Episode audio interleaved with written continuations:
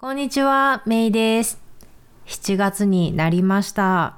2021年も後半に入っていますということで、いかがお過ごしでしょうか？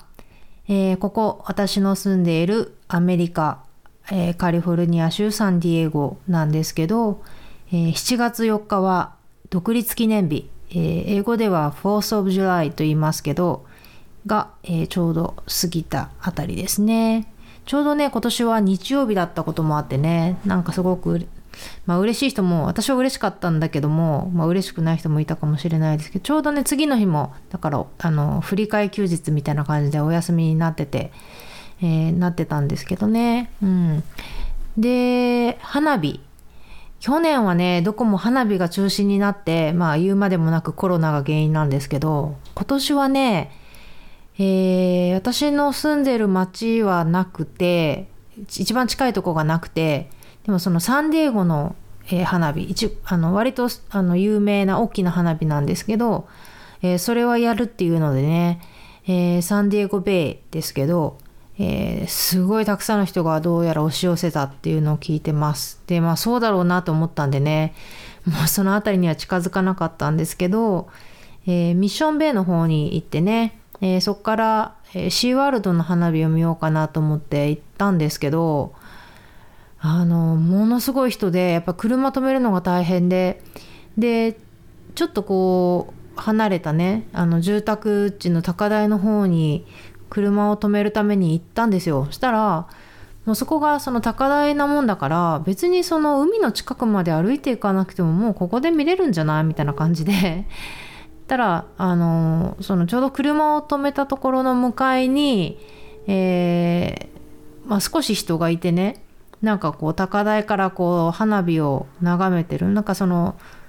もう一般の人がこう海辺でもう勝手に花火を打ち上げてるんですよね。そういうのを見てて「ここでいいじゃん」って言って。でそこあの要するにチャーチだったんですよ。であのえここ見れるじゃんって感じでであのキャンピングチェアを持ってってたんでもキャンピングチェアを持ってそのチャーチの敷地内の高台の駐車場の、えー邪魔にならないところでね、えー椅子を並べて、えーえー見てたんですよね花火を。たらこうどうやらそのチャーチで映画を見てたみたいでなんかその映画が終わったのか結構いろいろ人がいっぱい出てきて。で、まあ別にそれで問題なかったんですけど、ただね、あの、まあその、チャーチみんなでその花火を見るって感じのどうやらイベントだったのか、あの、アイスクリームを持ってきてね、あの、食べますかとか言ってくれたりとか、あとなんだっけ、なんかほら子供用のおもちゃでこう夜光る輪っかみたいなのあるじゃないですか暗い中で。あれを蛍光のねあれをあの子供に配ってくれたりしてあの別にあのそこのチャーチの会員でも何でもなかったんですけど、えーまあ幸いにもね そういうのに遭遇してしまって。で、まあ、最近まだねあのサンディエゴはまだというかもうと言うべきなのかあれですけど、えー夜まで明るいので実際に花火が始まったのがシーワールドの花火が始まったのが9時半。でしたね。うん。で子供たちもまだあのちゃんと起きてて、えー見れてましたね。子供下の子は3歳に、えーようやくなりそうなところなんですけどようやくその花火っていう概念が分かってきてるので、えーまあね前にも見たことはあるんだけどももう初めての花火かのようにね楽しんでいたのが、えー記録記憶記記録？記憶？に残ってます。うん。はい、えーそんなね週末を過ごしたわけですけど、さて今週何話そうか何話そうか。えー先月からね読書を再開したっていう話を少ししてたと思うんですけど先月はねちなみに何冊読んだかというとこれもね手帳を見たらすぐ分かるようになってるんだけど8冊だったかな？1234567冊か。7冊読んでましたね。うん。でその本のほとんどはえっ、と戦先先月じゃない去年。今年の頭だったかな？去年だったかな？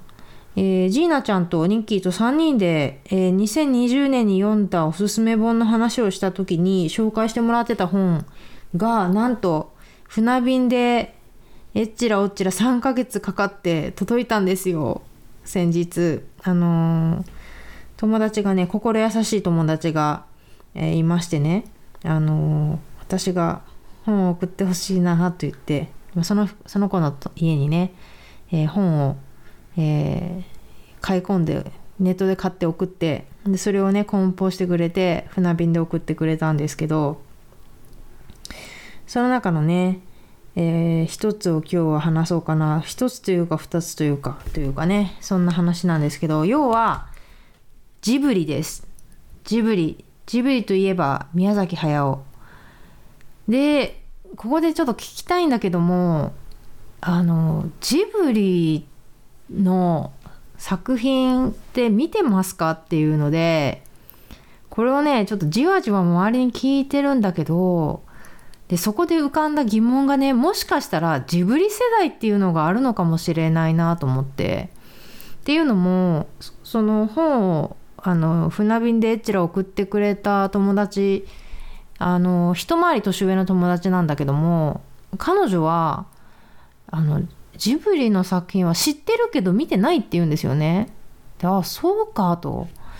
ジブリって私日本人ならみんな見てるもんだと思ったから結構びっくりというか衝撃であそうかジブリを見てない人もいるのかと。まあ当たり前っちゃ当たり前ですけどね。なんかそれが結構衝撃的というか。どうですかね。なんか私的にはあのジブリの作品を全部知ってるわけじゃなくてやっぱ私の中のメインってやっぱ90年代のものばっかりでまあおそらくどれも金曜ロードショーで見たんだろうと思うんですけど、まあ、まあギリギリその最近私の中でも最近って言ってもやっぱり「千と千尋」とか「もののけ姫」っていう印象でそれより新しいのはちょっとよくわからない、まあ、名前は聞いたらわかるけどみたいな感じなんですよね。で今回2冊本を読んで、えー、と1冊目が、えー「風の帰る場所ナウシカから千尋までの奇跡」っていうこれはね Kindle 版で読んだんですけどちょうどね私でもわかるこのナウシカから千尋までっていうこうちょっといい時代の私が思うこうジブリのいい時代の、えー、作品がカバーされてる要は、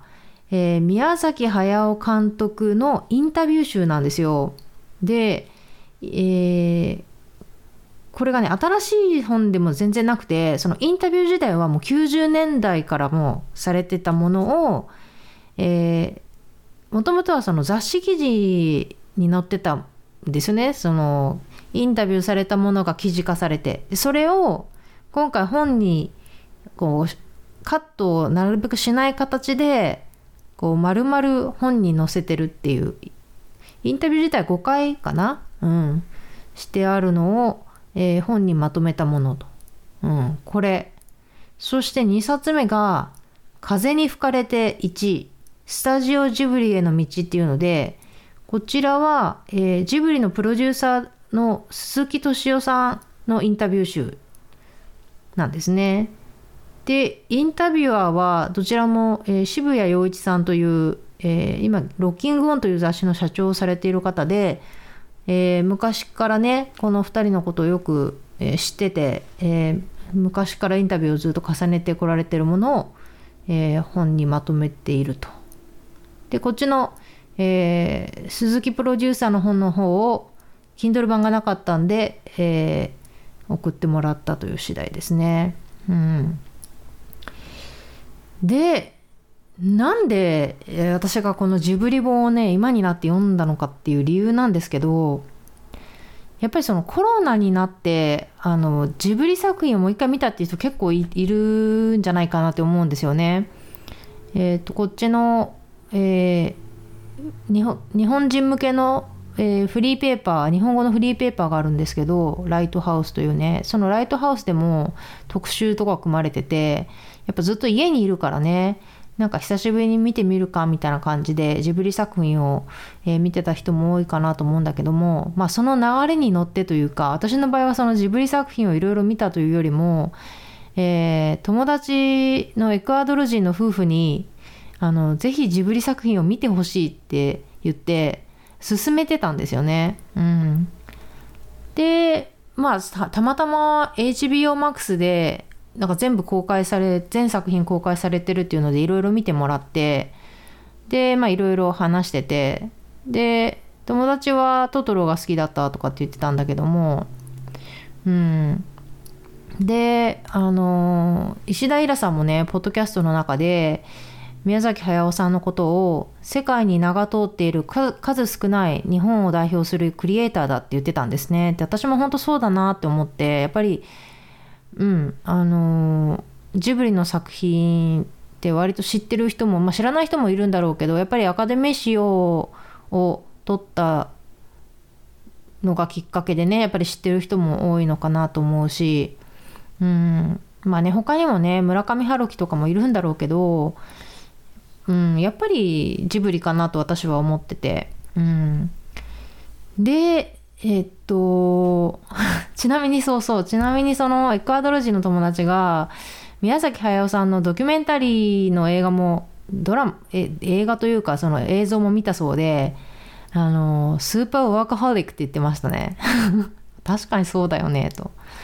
まあでもなんか、ある意味ああいう時代、日本的な、しかもああいう時代的な働き方といえばそうなのかもしれないし、うん、あのまあクリエイターっていうのはねある意味こうどっぷり浸からないと何かを作り出すってことは結構難しいのかなとも思いますけどね。うん、で、えー、またまた2つ目の質問なんですけどズバリ、え、あなたの好きなジブリ作品は何ですかっていう話なんですけど何ですか？私は何でしょう？何だと思います？私の好きなジブリ作品。えー、私のズバリ私の好きな、えー、ジブリ作品はナウシカです。でね、この話をジーナちゃんにこの前、あの、フェイスタイムした時に言ったら、え、メイちゃんはナウシカっぽいよとか言われて、あ、そうかと。やっぱ私は小さい頃から、小学校の時からね、ずっとこう、ナウシカを目標に生きてきたんだなと。なんか今になって気づいたような、思いついたようなね、後から取ってつけたような。で、誰だったかな？うちの妹なのかな？が、あの、新品のね、ナウシカの絵が絵はがきを昔送ってくれたことがあって、それが引き出しの中で眠ってたんで、これを、あの、貼っておこうと思ってね、今はあの、机の前のコルクボードに貼ってるんですけどね。うん。なんかナウシカってこう決して友達とつるんだりするタイプじゃないし、まあ、どっちかというとなんかちょっと孤独な孤立してるようなイメージじゃないですか。でまあさらにとあえて言えばこう動物とつるんでるみたいな感じですよね。うん、なんかそういうこう人間よりも弱いものというのかななんかこう動物とか自然とかなんかそういうものにこう優しさを示しつつこうリーダーシップを発揮する感じがすごいかっこいいなって思ったんですよね。うんまあ、もちろんねこうトトロはもう言わずと知れた名作だし日本の田舎の風景とかね本当によく描写されてますよね。好きですね。うん。なんかそういう意味ではやっぱり外国人に紹介する作品としてはねこう日本の作品として紹介するのにはすごいいいのかなと思うんですけど、まあ、私の心の名作っていうとねやっぱナウシカなのかなと思いますね、えー、ちなみに、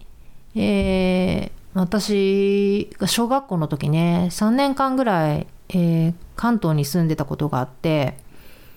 でその時にねあの、まあ、そんな頻繁では全然ないですけど原宿を訪れた時に当時あのアニメージュっていう、まあ、雑誌ですよねがあったんだと思うんですけど、まあ、雑誌のことはよく覚えてないんですけどあの原宿にそのアニメージュのお店があってそこにこう要するにジブリグッズがもういろいろ置いてあるわけですね。そういうアニメのグッズとかが置いてあって。まあで私はそこでねあのナウシカのえー、下敷きとかね。あと本当あのナウシカの下敷きはよく使ってましたね。あとはあのそのジブリ作品集の CD ですね。これもね何度も何度も聞いてましたね。やっぱりジブリって音楽もいいですよね。久石譲さんの作品。素晴らしいですよね。うん。あの CD どこ行っちゃったのかな？実家にあるのかな？ね。ちょっと今度来たあの家に帰ったら探してみたいななんて思ってるんですけどね。うん。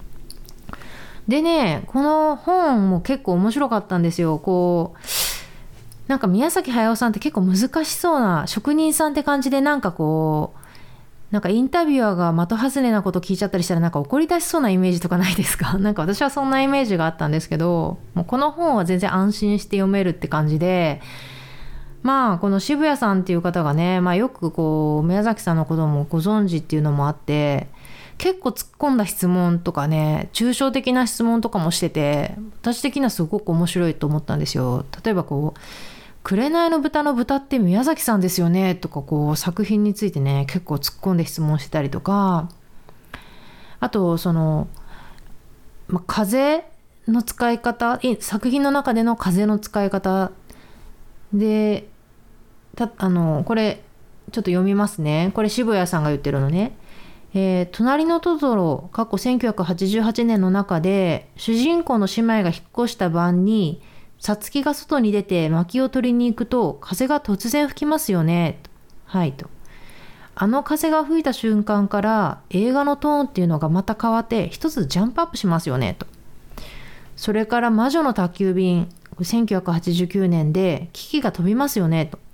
あの時の最初の風っていうのも非常に印象的に描かれていてあの風が吹いた瞬間からキキは魔女として自立した旅に出るという一つの区切り目として風ってよくお使いになるような気がするんですけれどもあれはたまたまですか？それとも何か自分の中であの風が吹くというのは？みたいな風に質問してるんですよね。でこの投げかけに対して宮崎駿さんは最初はいやあんまりこう自分がやりたいと思ってることを分析しようと思ったことはないんですよ。分析した途端にくだらなくなってくるからとかって言いつつも途中からえー、自分のとこは吹いてないけども向こうの木の上だけ揺れてるのなんか見るとあああそこだけ風が吹いてるなとか思ったりね。そういう時はなんか気持ちがこう伸びやかになったりそういういろいろな経験がありますけども。あのただ自然という現象を描く時に例えば空気というものもそれから植物も光も全部静止状態にあるんでなくて刻々と変わりながら同体で存在しているものなんですよね。でそれを見ている人間も歩いてる自分もその感受性も刻々と変化するでしょうっていつもならいいなと思える景色が今日は条件が全部揃ってるのに全然目に入ってこないとかそれから何でもないくだらない状況なのにやたらに風景がよく見えるとかねってちゃんとこう宮崎さんなりの感性でインタビューに答えてるんですよね。うん。すごく面白い一冊でしたね。他にもね、ディズニーは入り口と出口が同じっていう話とか、なんか他にもね、ほんとこう哲学に通じるような興味深い会話が満載だったので、個人的にはすごく好きな本でしたね。あと、プロデューサーの鈴木敏夫さんとのインタビュー集の方は、まあ、その鈴木さん自体がすごい話し上手な方ねで彼のあの人柄とかねあってねまたこれも全然こうトーンは違うんだけど読んでてワイワイ楽しい感じっていうのかなうんまあでもまあとにかく苦労な感じはずっとありますよね。うん。なんかこれを読むまで知らなかったけど私の中でそのジブリってすごい最初から結構なヒットをして世界的にも知られていったみたいなイメージだったんだけども隣のトドとか大ごけしてるらしいんですよね。あの、うん。で、なんか蛍の墓と2作品一緒にこう映画館で出したらしいんだけど、お化けの話にお墓の話はないでしょって言われたとか言って、そうかとかって思ったんだけど、うん。それから魔女の宅急便は、えー、黒猫山とがスポンサーについてたっていうのも知らなくてあそうなんだ。それで黒猫なのかと。でそれが結構な当たりになったみたいでね。あの巻き返していったらしいんですけど、まあ、そういった話も含めてね知ることができたので、えー、面白かったかなと思いました。ということで、えー、今日は、え、懐かしのジブリの話をしました。ということで皆さんも是非、えチャンスがあればね懐かしのジブリ作品に触れてみられてはいかがでしょうか？ということで、また次回。Have a great day. Bye bye.